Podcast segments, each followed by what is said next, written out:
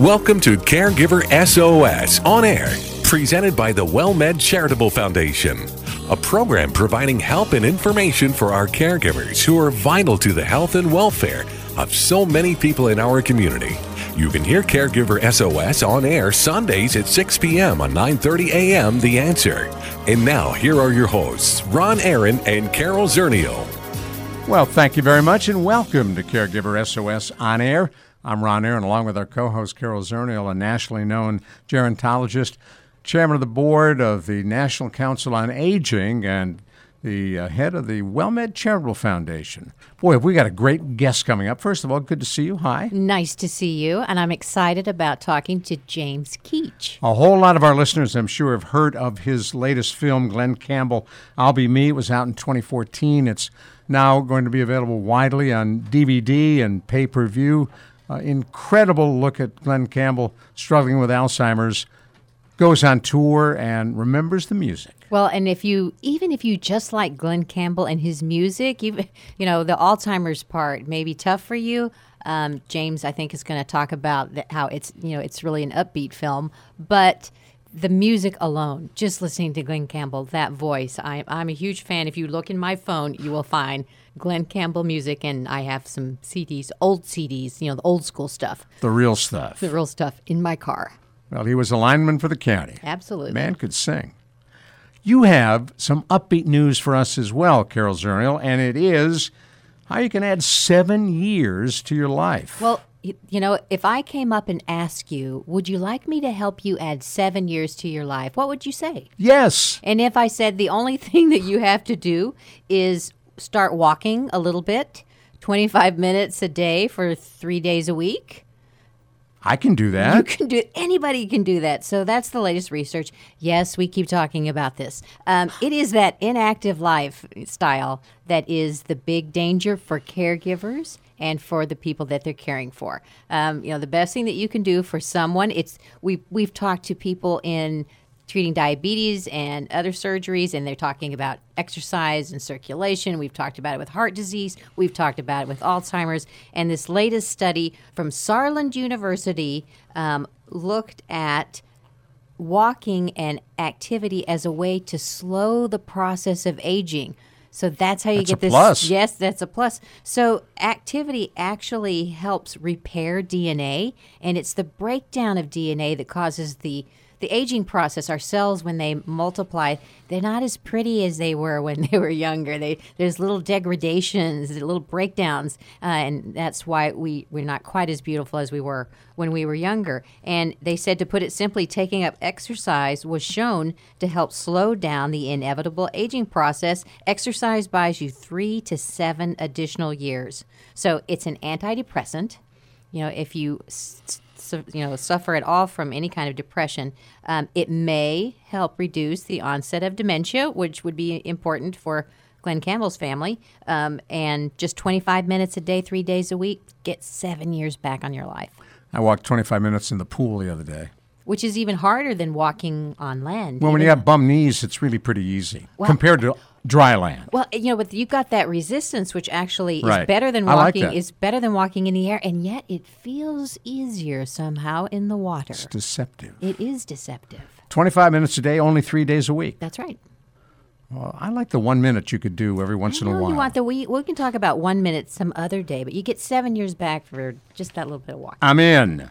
And while we're talking about stuff you can do, you've got a list of Social Security myths. I do. Okay. Must be a ton of them. you know, it's coming up with this whole election cycle. So you're going to hear all kinds of weird things about Social Security. You are. It, it, it inevitably happens. And there's a lot of misconceptions about Social Security. Number one is that it's only for old people, which is not true. People with disabilities, um, old people, and survivors. It is the original survivor benefit. So your children are protected. If something happens to you and you have children, if they're in high school, they can be 19 years of age and younger, They and they will get death benefits. Um, and so we have life insurance and we don't even think about it. It's a huge plus. Um, young people will never get their Social Security. They're paying in for it. and It's just for nothing. They're paying for grandpa. Paying for nothing. Yeah. They're never going to see it. Absolutely not true. Everyone knows how to fix Social Security. We know how to adjust Social Security. We have done it before. Medicare is tougher, but Social Security, yes, your benefits are going to be there. Are they going to be, you know, if you live to be 120, are you going to get every dime back? Maybe not, but if you're not around, you don't need that money anyway. So, Social Security, it's a good thing. Um, With the election coming, people need to put a filter on because well, they do. It becomes a political issue that gets in the business of spreading myths. Well, and let's talk about families and Social Security. We've already talked about the um, survivor benefit, but some people think that if you're a stay at home parent, you're not going to see a dime of Social Security. That's not true. If your spouse is working, when you retire and they're collecting Social Security, you're going to be entitled to half of their Social Security. You're going to get Social Security even if you've never paid into it because you stayed home and you raised those kids. You still get Social Security if your spouse pays in. Even if you're divorced and if, were married 10 years or more. That's right. That was my next thing divorced spouses. And it doesn't reduce, you know, your ex's benefits at all. But if you've been married for 10 years and you don't remarry, you're entitled to some Social Security benefits. Um, your Social Security benefits are based on your top 35 highest earning years. So if you only work part time, if you're a caregiver and you've dropped out a little bit, you know, it's still going to be on those top earning years. They're not going to count the low earning years. It's kind of like in school where they used to, you know, take out the those low grades and only average the high grades. So that works in your in your benefit as well. Um, so Social Security is one of the most successful programs ever in the United States. It has re- created a floor of security for most Americans, even more so now than when it was created, because so many of us think that Social Security is our supposed to be our only form of retirement. Uh, but just have confidence in Social Security. Uh, when you're listening to all of that, it is going to be there regardless of what the pundits and the candidates say good information. By the way, we'll be talking with James Keach in just a couple of moments, a man who has done an incredible number of films, acting roles, production roles. His new film, Glen Campbell, uh, I Want to Be Me, is just a powerful look at a man uh, who just lives with Alzheimer's, travels the country, still performed and it is a great film. James Keach will join us in just a couple of moments. You're listening to Caregiver SOS on air on 9:30 a.m. The Answer. Ron Aaron along with Carol Zernial. And for those of us who do drink some coffee, you've got a coffee bonus. Well, the coffee bonus is, and hopefully no one out there has colon cancer, but. There was a new study, and this was my big surprise of the day. It was in the New York Times that colon cancer patients who were heavy coffee drinkers had a far lower risk of dying or having their cancer return than those who didn't drink coffee. Have you ever heard of no. this? So there is some research that shows that cancer is ben- uh, cancer that coffee is beneficial in uh, preventing or reducing some of the impact of diabetes. Diabetics are a higher risk for colon cancer, so all of this may be related. Um, but hmm. they, there was a big study of people that were coffee drinkers, 953 patients with stage three colon cancer, which is pretty not good. Which is not good. Those who drank four or more cups of coffee a day had a 52% uh, less likely to die of cancer or have a recurrence. Wow. Those that drank two cups, it was 31% less. Still got benefit. Still got benefits with only two cups. So the key is I'm a decaf coffee drinker it's got to be caffeinated ah. coffee, and it can't be one of those coffee like drinks that's mostly milk and sugar and a little bit of coffee flavor in it that you can buy in the grocery store. Got to be the real cup of Joe. Uh, regular coffee with caffeine.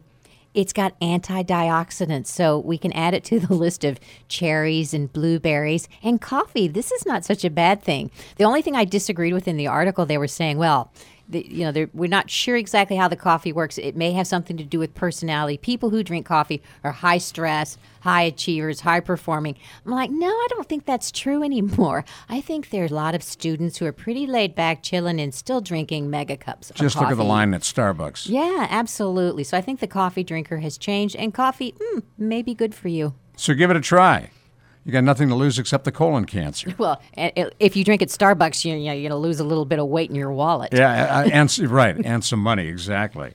All right, here you are. People having surgery all the time. The older you get, uh, the more surgeries you may have.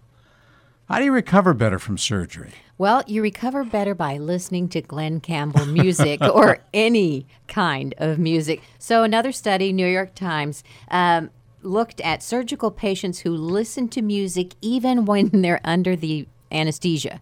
So they looked at music before surgery, during surgery, and after surgery.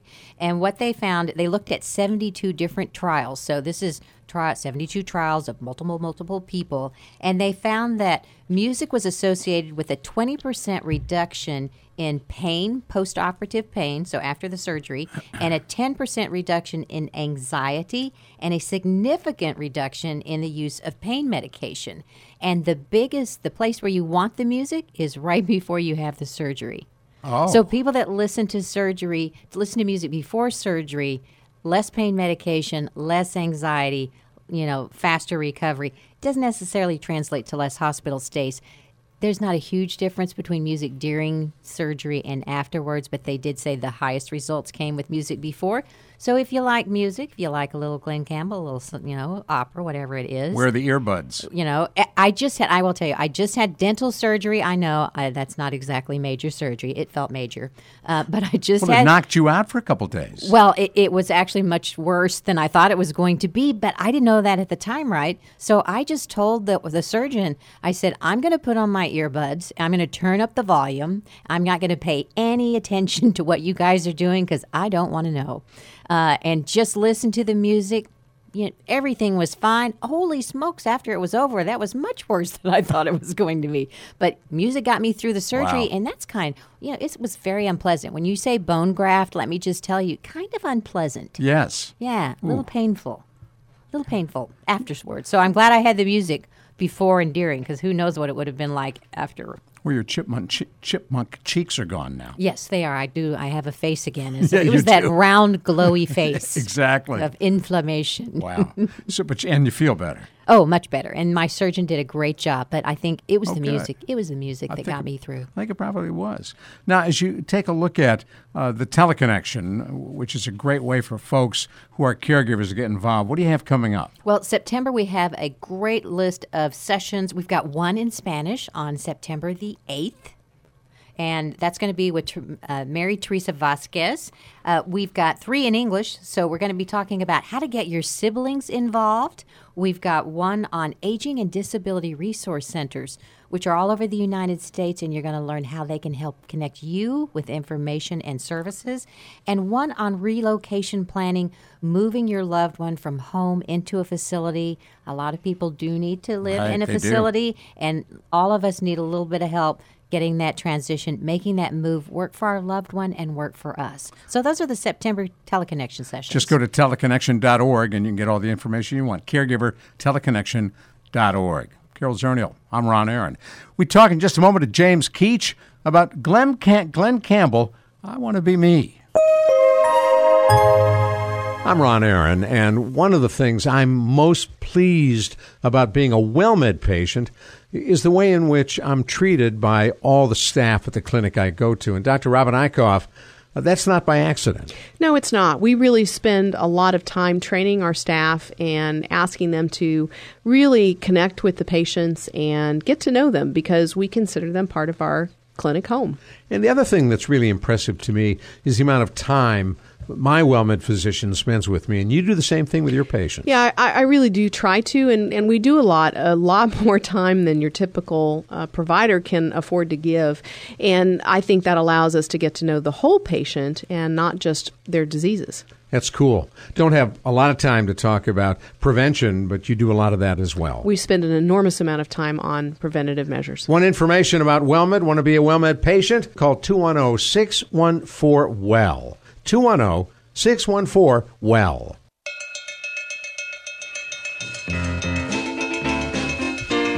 Well, we're so pleased you're sticking with us. As we suggested at the beginning of the program, we have a very special guest joining us today. James Keach, who directed Glen Campbell, I'll Be Me, a very powerful look at Glen Campbell in the last uh, year or so of his life as he and his family struggled uh, with the impact of Alzheimer's. Uh, James Keach is an actor. Uh, I'm sure you know the name. His brother, also an actor. His father had been an actor as well.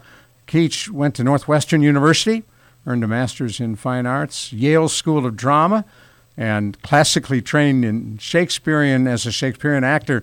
And as I kidded him when we talked briefly off the air, and welcome to Caregiver SOS on air, James. So, what went wrong with your life, Shakespearean trained actor? Uh, life, uh, life got in the way of my plans, and people didn't understand iambic pentameter.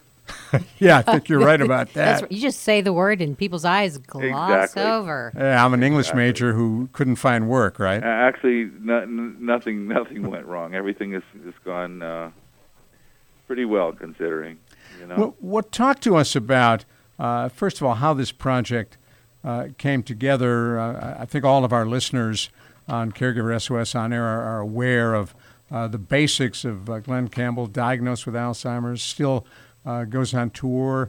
Uh, once he's on stage, for the most part, he, he remembers the songs, the lyrics, the music, uh, which is pretty typical of uh, Alzheimer's patients early on. How did you get involved? Well, my partner Trevor Albert and I have a production company, and along with Jane Seymour, and and I'd made a few years before I made a movie called Walk the Line. I've been I, I produced it and developed it with uh, uh, Jim Mangold and Cathy Konrad, and and so I got a few Oscars out of that one. yeah, yeah, and uh, so Julian Raymond, uh, who had produced Glen's last two albums, came to was actually he and continues to produce my son Johnny, who's now 19, and in Nashville with Julian, produced Glen's last two albums, and was uh, working with Johnny and, and his band at the time, um, developing them, and and he he would come over to the editing room and he'd say, "Man, you got to do something about Glen."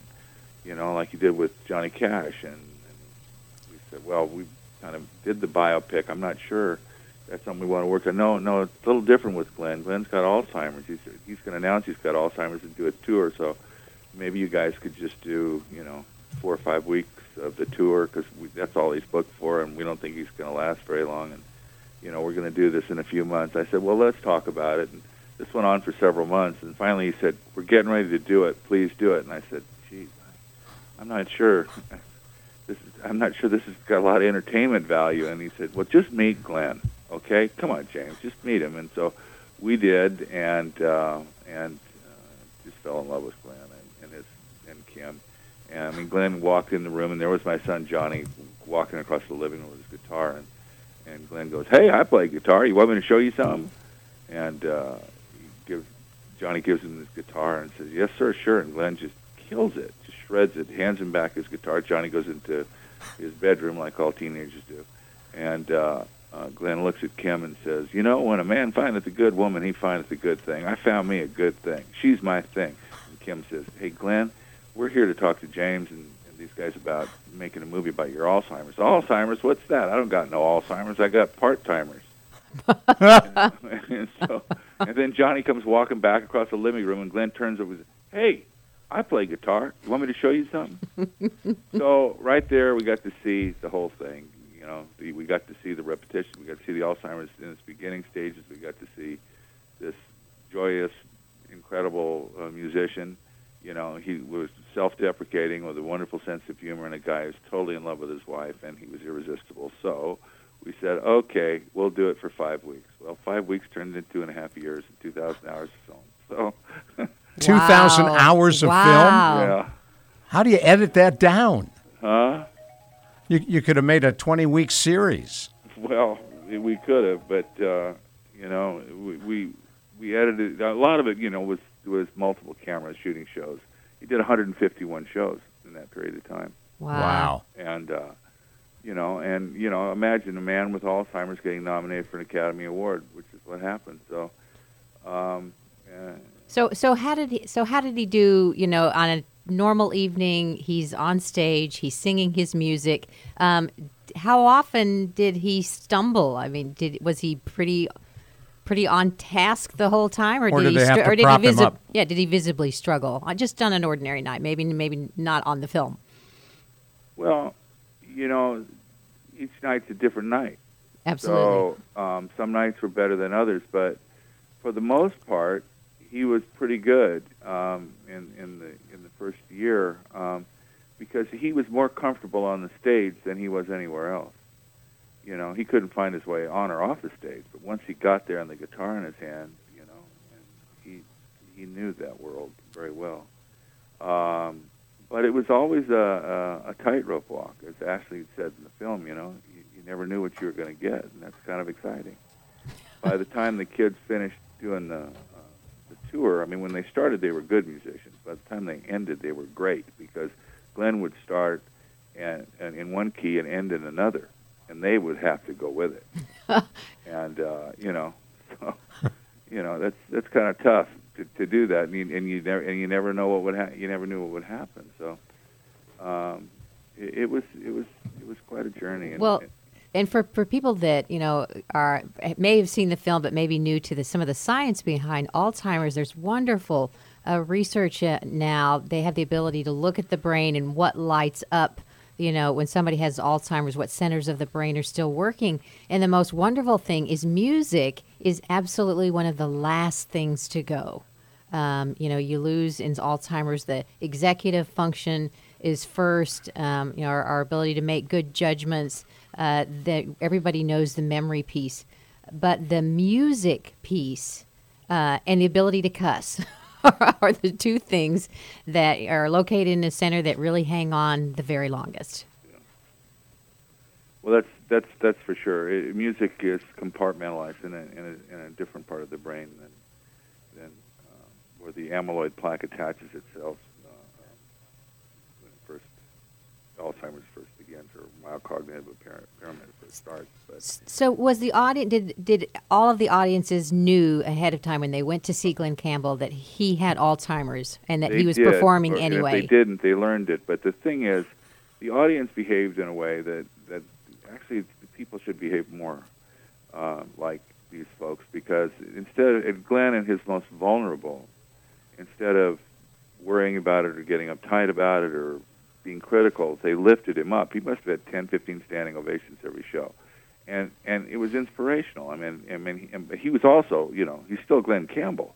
So when he when he hits a solo and he hits it right, it's it's it's unbelievable. And he can sing like a bird. You know, he Oh. he never went off key, never, and he never warmed up. He, the guy was he's just so gifted as a singer, and uh, and you know, I mean, the guys that uh, like Springsteen or Paul McCartney, the, the people that talk about him in the film, they they revere this guy's talent because you know it's immense. I mean, the guy's a genius, uh, you know, at what he did, but he's still a country boy, you know. It's it's kind of paradoxical, you know. You, where does this all, you know? You you think he's a, and he was very similar in some ways to John Cash, who I was really close to, and, and you know, both Arkansas farm boys. They c- raised out of the literally came out of the dirt, you know, cotton farmers, you know, and um, part of the the big floods and and uh, in Arkansas, and, and music was their way to you know communicate. There was they didn't have TVs; they had a little bit of radio, and and they learned gospel, and they were both very faith oriented, and and um, you know, and they were very family oriented, and they took care of their families, and, and in the end, their families took care of them. If you just joined us, you're listening to James Keach, who produced an incredible film documenting uh, last several months and years of Glen Campbell's tour.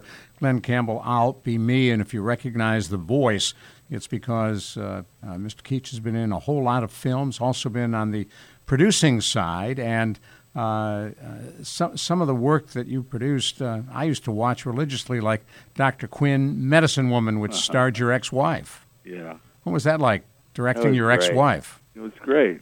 Jane Jane was great, and we still work together. It was a great series, Yeah, and the film itself was wonderful.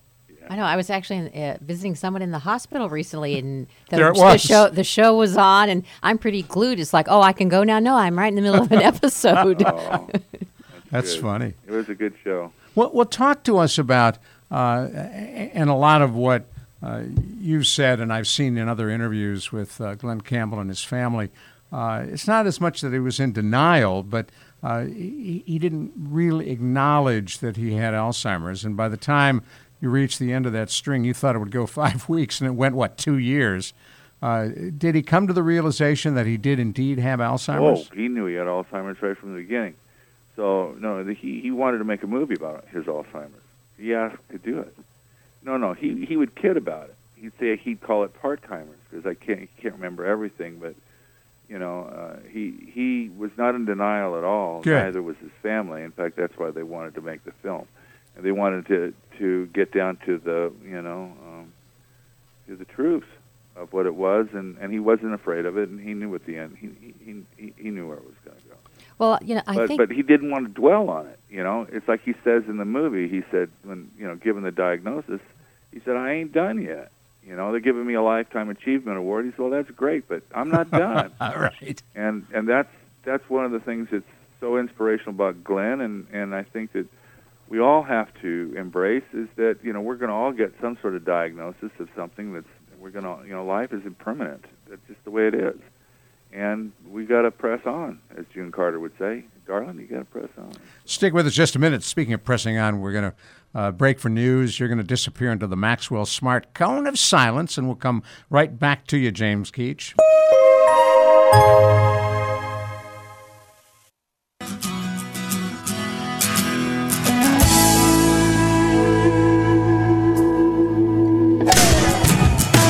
We're talking about Glen Campbell and his battle with Alzheimer's. The documentary Glen Campbell, I'll Be Me, uh, has been on CNN and elsewhere. And with us is a gentleman who put it all together, James Keach, brother of Stacy Keach, and a man who has had incredible experience both on in front of the camera and behind the camera and producing as well. I'm Ron Aaron, along with Carol Zernial, and we are so pleased to have you with us. Uh, as you went through the time it took to produce uh, this film, uh, you got to spend an incredible amount of time around uh, Glen Campbell. What was that like?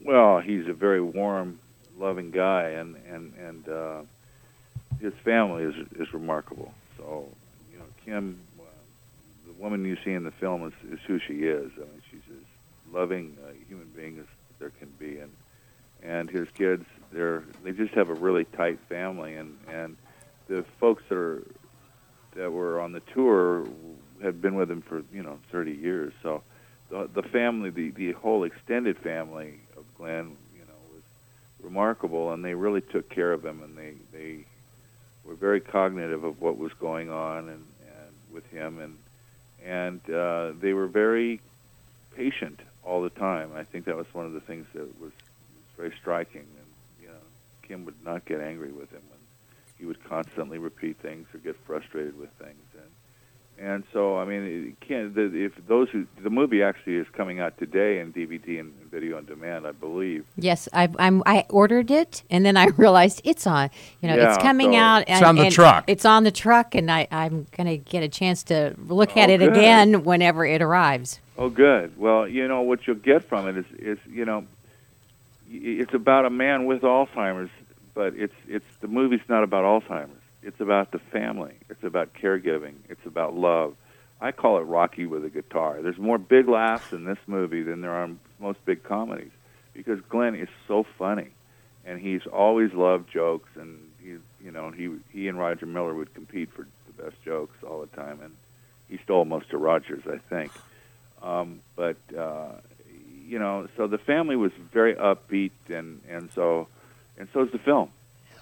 And, and the, and that that makes it palatable. That makes it a kind of film that you can watch and, and embrace and watch it with people with Alzheimer's, and watch it with other caregivers, and they feel seen, and they don't they don't. I mean, Glen's dignity is completely kept intact, and yet at the same time, the the gnarly truth is is shown. You get to see it up close and personal, and uh, and Glen wanted that.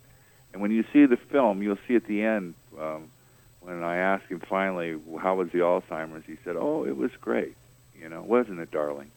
Uh, well, you know, just to show how well you succeeded, um, I have to say that my father watched the film when it was on CNN, and he's the caregiver for my mother who has pretty severe Alzheimer's. Um, and I thought it was going to be too tough for him. I was so surprised that he decided to watch it, and he was not only did he watch it, he was smiling, he was upbeat. He called to tell me, "Oh." this is a great film. You know, he loves Glen Campbell in the first place. Um, but it, it didn't take him down. It wasn't too much for him, uh, which I think says a lot about the way that you produced the film. Oh, thanks.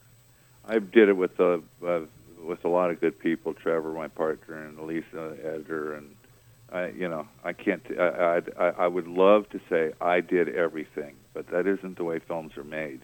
And you know, you do it with a team of people, and and obviously the the, the family and the and the folks that uh, you do it with um, are really important. But that's that's Glen and that's them. You know, they're very upbeat. But the thing is, we wanted to show a film that shows the that, that life, life isn't over when you when you get diagnosed with this, and and caregiving is about love and it's about community and and uh, uh, so. Well, and it, it's so important to have these voices because this is really new um, people with Alzheimer's talking about having Alzheimer's, being advocates on their own behalf and for others like them. Uh, you know, I keep. I was at a conference recently, and they were talking about the stigma of Alzheimer's, which really kind of t- took me back, you know, a little bit because I don't. I don't associate. I don't think about um, oh, this is something bad, this is a person, uh, but probably because I'm a gerontologist, to me, somebody, it's the way it is. They just have Alzheimer's. But a lot of families are very embarrassed. Um, they are. Uh, it's hard to be in public with someone who's acting a little unusual different. sometimes, a little different. Yeah. Uh, and for somebody to get up there and say, "I have Alzheimer's, my life is going on," you know, and to demonstrate that their talent is still in there, that all of that good uh, you know what they brought to us in forms of entertainment. But anybody that uh, has Alzheimer's, they're they're still in there, uh, and they can go on living as fully as they can, as long as they can. That's a new message that we haven't heard in the past. Yeah, well, it's a very important message, and you know, as you know, there was no shame in Glen's game, you know, and that's it's really important. You know, I mean, when people get diagnosed with heart disease or cancer or ALS or I I mean, people were shocked when I first said to Glen, "So how's the Alzheimer's?" I said it in front of all his musicians friends, and was like I'd said the wrong thing. I said, "Folks, the guy's got Alzheimer's. I'm I'm not going to make him feel bad about it. He's that's what he's got." And they and Glen goes, "I don't know." I said, "What'd you What'd you forget today, Glen?" And he goes, "I don't know. You tell me." and he starts laughing, and I start telling him, and he said, "Oh, I did." And then he said, "Oh yeah, now I remember." He started laughing about the stuff that he'd forgotten, and everybody else started laughing about it. And Glen, you know, and, and all of a sudden the conversation was it was okay to talk about the elephant in the room. And you know, anybody who's sick and has, you know, we're, like I said, we're going to all something is going to beset all of us. But you know what? That doesn't mean that you know we we can't celebrate every day we have. We should and part of celebrating it is being honest and truthful and in the moment and and not not being silent and, and secretive and and and and hiding in our in our despair so james keach take us back to when you really didn't want to do this film you figured maybe it would last five months. and there's no entertainment value. So, there's no entertainment value. Exactly. Uh, all right, I'll meet with him. I don't really want to. Uh, when did the light go on, and you said, "Man, we well, got to do this"? The light went on when when I saw what a great human being Glen was, and that he, in fact, was was inspiring me, not to not to feel bad and not to, you know, to to you know want to hide from this pain that he was in, inevitably going to go through, and his inevitably his family was going to go through. In fact, he said, "Welcome it. Let's take the ride. Let's take the ride together." Nice. Well, talk a little bit about Kim because she does come across as such a loving, caring person in all of the interviews. Um, you know, are, does she have down days? Is this yeah, was Kim that hard over the period of two years behind the scenes? Well, I can tell you, Kim would be the first person to say that she wakes up in the morning, she's depressed, and she goes to bed, she's sad. But she prays and and she asks for help, and she does the best she can with what she's got, and and tries to to look at it as an opportunity to you know to be loving and and but it's hard you know? And uh, um, if she wasn't if she didn't have such deep faith that you know there's purpose to what she's doing and that that uh, you know be really hard for her but and it has been hard for her but you know um, that's what she that's what gets her through. They have other help? She does have help um, um, several, yeah, uh, several people have lived in the house. The nephew and and Ashley, daughter, moved home to help take care of dad, and and then Glen for a while was in a a, a home, uh, not a home, but a, you know a memory care facility, and and then now he came back home, you know, to because Kim wants him closer. You know, it's it's very you know it was at one point it was dangerous, more dangerous for Glen. He was more active and more agitated at times. And, Right. and and then he's become less agitated, so she was able to bring him back into the house. And, you know, it's it's a rough ride, but you know, the, the, the she's the whole family is so supportive and, and loving. Well, I think if you look at the film as an allegory for maybe the way a lot of people, most people with Alzheimer's and their families, because you talked about the band members, not only you know supporting him, uh, being patient with him, picking up that key when it changed, uh, and and and having the band supporting him helps Kim and the family because it's not just the family; it's an extended family. It's a group of people, um, and still treating Glen with the respect that he earned and he still deserves. And a lot of times that maybe doesn't happen when people get Alzheimer's. So it's a wonderful example to see. Yeah. Well, you know, I I uh, I really hope that um, obviously they, they find a cure or they can slow this thing down. But I, I really believe that that whoever runs for whoever you're going to vote for out there, ladies and gentlemen, for president, you better ask them the question: What are you guys going to do to support finding a cure for this thing? Because one out of two people who hit the age of 85 are going to get it. Okay. Which is this very scary number. It's huge number. Yeah, it's forty. Yeah, Yeah, it's so goes from forty percent to fifty percent in the upper not ages. ISIS. We should. I mean, ISIS is is obviously a horrible, horrible thing, and and uh, but No, we understand. yeah. Yeah. So Yeah. I mean, I just think that that you know this is one of those things that people should really pay attention to, and, and not pretend it's going to go away without help from the, the, government. So so it's the movie's over. It's in the can. It's coming out um, here for wide release. How is Glen doing right now? How has he changed since the film wrapped? Well, Glen, Glen's not. He's not able to play music anymore very much. You know, he's not. He's not speaking a lot. Uh, he'll. Uh, Kim says he'll. He'll uh, go over to the window and say thank you, God, or he'll say I love you. He still recognizes Kim. Um, he still likes to laugh, um, and uh, you know he's still physically he's he's he's still healthy. You know, Which is the tough part. that's the tough It's really tough to have someone who's physically very healthy and mentally has lost so much. What did you learn about yourself doing this film? Oh gosh, I I learned um, that uh, that the, the journey of life is something that you really have to embrace every day. That you got to live in the moment. You know, you never know what's coming when that diagnosis is going to come down, and and you got to really uh, do your best to do your best. You said you did 151 concert dates? So Glen did, yeah. I, I, I was Unbelievable. I was there for about 30, 40 of them. Yeah. Wow.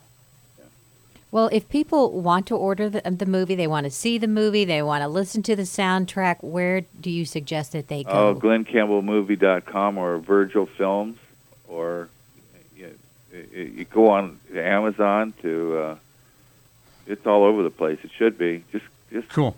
just Glen Campbell. Glen Glen Campbell. I'll be me. Got about 30 seconds. What's next for James Keach? Oh gosh, I'm I'm working on a whole bunch of different movies. Um, one in particular is about a young man from Texas. Uh, uh, well, he's not from Texas, but he lived, lived uh, Travis Mills. I don't know if you know who he is. No.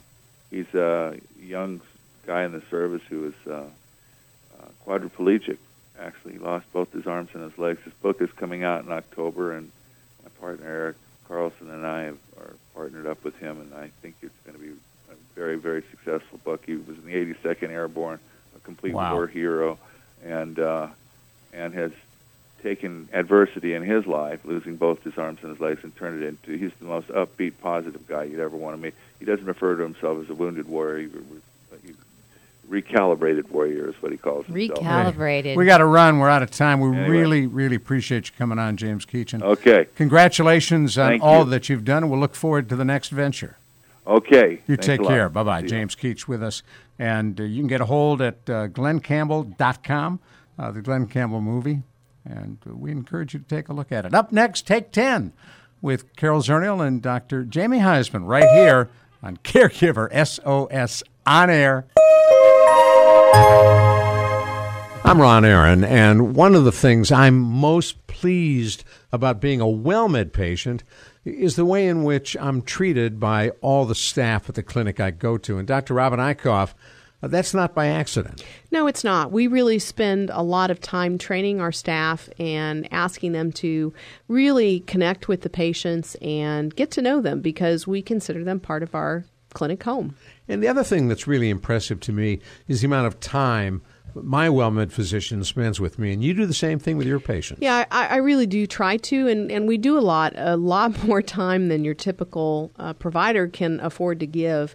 And I think that allows us to get to know the whole patient and not just their diseases. That's cool. Don't have a lot of time to talk about prevention, but you do a lot of that as well. We spend an enormous amount of time on preventative measures. Want information about WellMed? Want to be a WellMed patient? Call 210 614 WELL.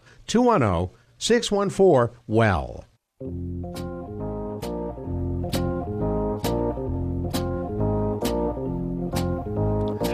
We are cruising right along here on Caregiver SOS On Air as we do at the end of every one of our programs.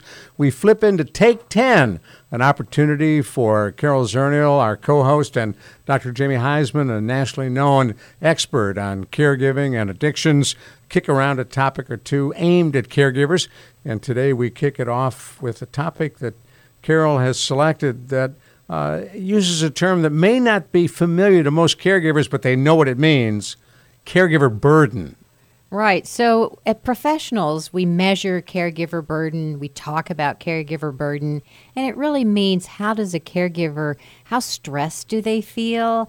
You know, how, how able are they to cope with the situation that they're in? So, why, Jamie, why is it important for us when we're working with caregivers to understand what their burden is?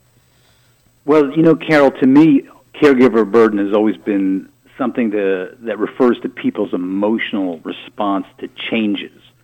That, that's, that to me has always represented caregiver burden.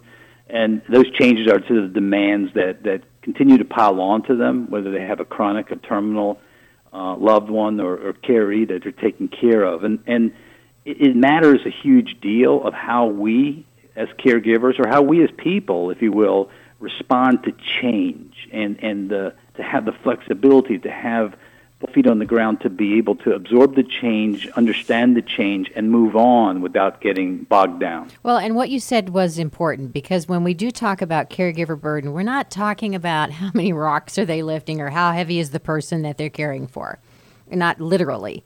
Um, you're absolutely right. We're really talking about their emotional response. How do they feel about their situation?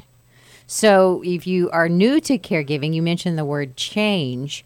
Um, what uh, what's the secret? How do we all of a sudden we're faced with being a caregiver? This is somebody's moved the cheese. It's change. Um, how do we learn to adapt to this change? You know, it's so fascinating that caregiving is the focus of when we realize that we have difficult times in changing. I mean, all of a sudden it's like a two by four that hits us. Um, when really these are life issues. These are life issues, how anybody responds to change. Um, with caregiver burden, it actually goes, you know, far beyond the, the emotions and psychologically what we're feeling because it also extends to, to the financial, to the social, to the psychological.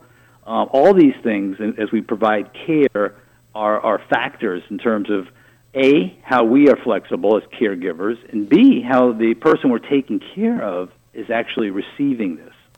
Now, let me give you an example. We had two guests on uh, one week after the other, two relatively young people, both caring for their mothers. Uh, one uh, well known local personality, a singer, uh, Ken Slavin is his name, was very open about caring for his mom, very upbeat about it, uh, kind of poo pooed the struggle and the challenge.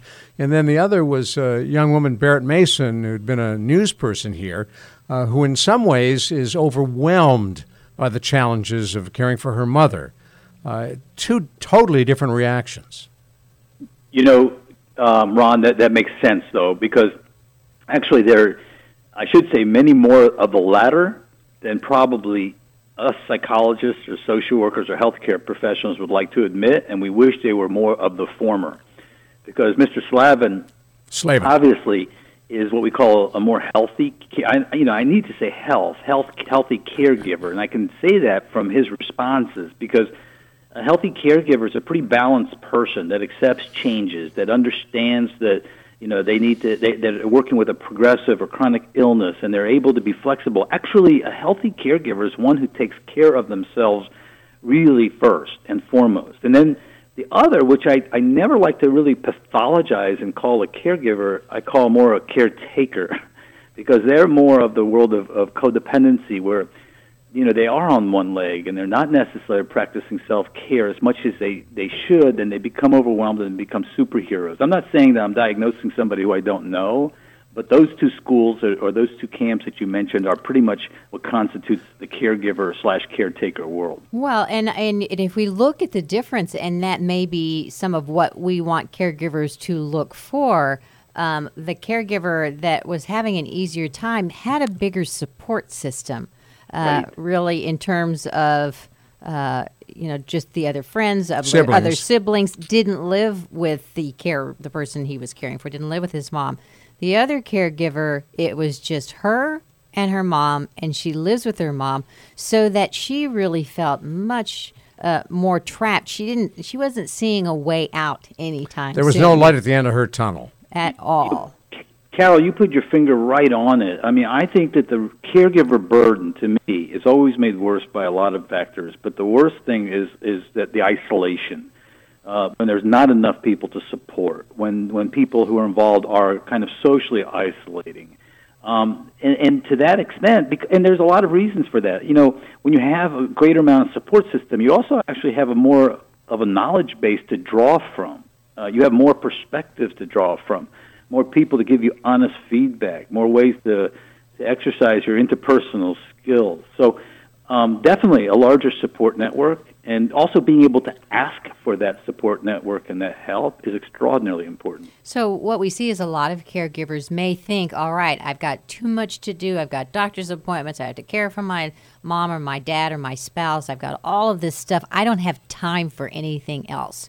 Um, and so they're right. just really feeling everything as opposed to making room for something else in their life, making room for other people to help in their life. And that's kind of a hard concept for, for people who don't maybe don't have a large family, don't have a, a social network. You know, normally they didn't have a large social network.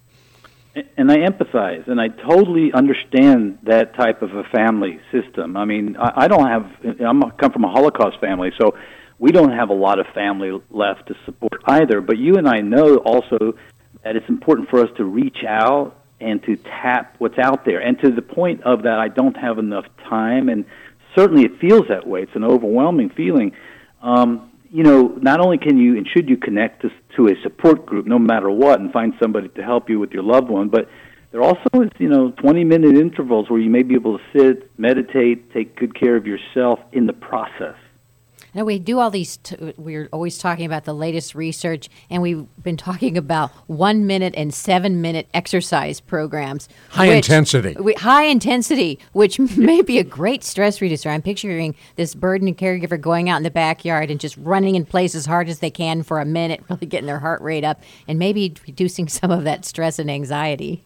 Well, I totally believe that, and I actually had to do it myself, and most um, therapists do because as you deal with the dramas and traumas of our of the people who see us, if you don't take one minute or two minutes to unload and sit there and do some breath work or so, you know, what with a little meditation, a guided imagery, if you will, for one or two minutes. I'm doing that now as much as I can just to catch my breath then you're in deep trouble because you have nowhere to unload it. But that one or two minutes truly does a world of miraculous change. I have a friend here who works with really troubled kids and families.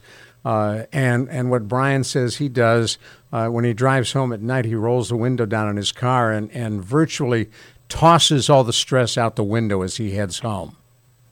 That's beautiful because that's a metaphor, and that's literally what we try to do with with our patients and say, you know, make a list, and we call it a God box, if you will, and then crumple it up and put it in it, and just let it go. And so, um, your friend Ron is, is dead on the right course. Well, he's, uh, I guess, following what he preaches to his clients. Yeah. Well, Yeah, and but that's too few. And I must tell you too, the caregiver burden can be affected also by sometimes when healthcare professionals aren't taking care of themselves too. It's a vicious cycle. Well, so it you know, what advice would you have for caregivers who feel heavy burden? Whether it you know it, maybe it's it could be that they're new and it's really not that bad yet, or it could be that they're in the very thick of it twenty four seven. You know, what three top three things for a caregiver who feels like they are just Drowning. over drowning? I'm drowning. Well, you said it best. I mean, number one is don't isolate, don't isolate, don't isolate. That you find a, group, or you find a buddy, you find somebody or who can connect with you. I again, I think women have the market cornered powerfully in terms of developing best friends, and men need to learn that. But that friendship is huge. So that'd be the first one. Another one would be learn as much knowledge about the condition you can. But again, put on top of all this some sort of self care plan, whether it's a minute, three minutes, twenty minutes, all of it, all of it accrues. And Dr. Jamie, perfect. Carol? I agree. I was just listening for the third one. That was the Oh, third there one. wasn't. I'll tell you that. Here's another one. Then Take you're care of yourself coping, at the if- top. What's you put yourself at the top, and if you have a strained relationship, put boundaries around it. Ah. Realize it, and find a therapist to talk to. Thank you very much. Flat out of time. Dr. Jamie Huysman, Carol Zernial, I'm Ron Air, and you've been listening to Take 10, part of Caregiver SOS On Air. You hear us Sundays at 6 p.m. on 9.30 a.m. The Answer. You've been listening to Caregiver SOS on air, presented by the WellMed Charitable Foundation. Email suggestions and comments on this radio program to radio at wellmed.net. And join your hosts, Ron Aaron and Carol Zernial, for another edition of Caregiver SOS on air on 9:30 a.m. The Answer.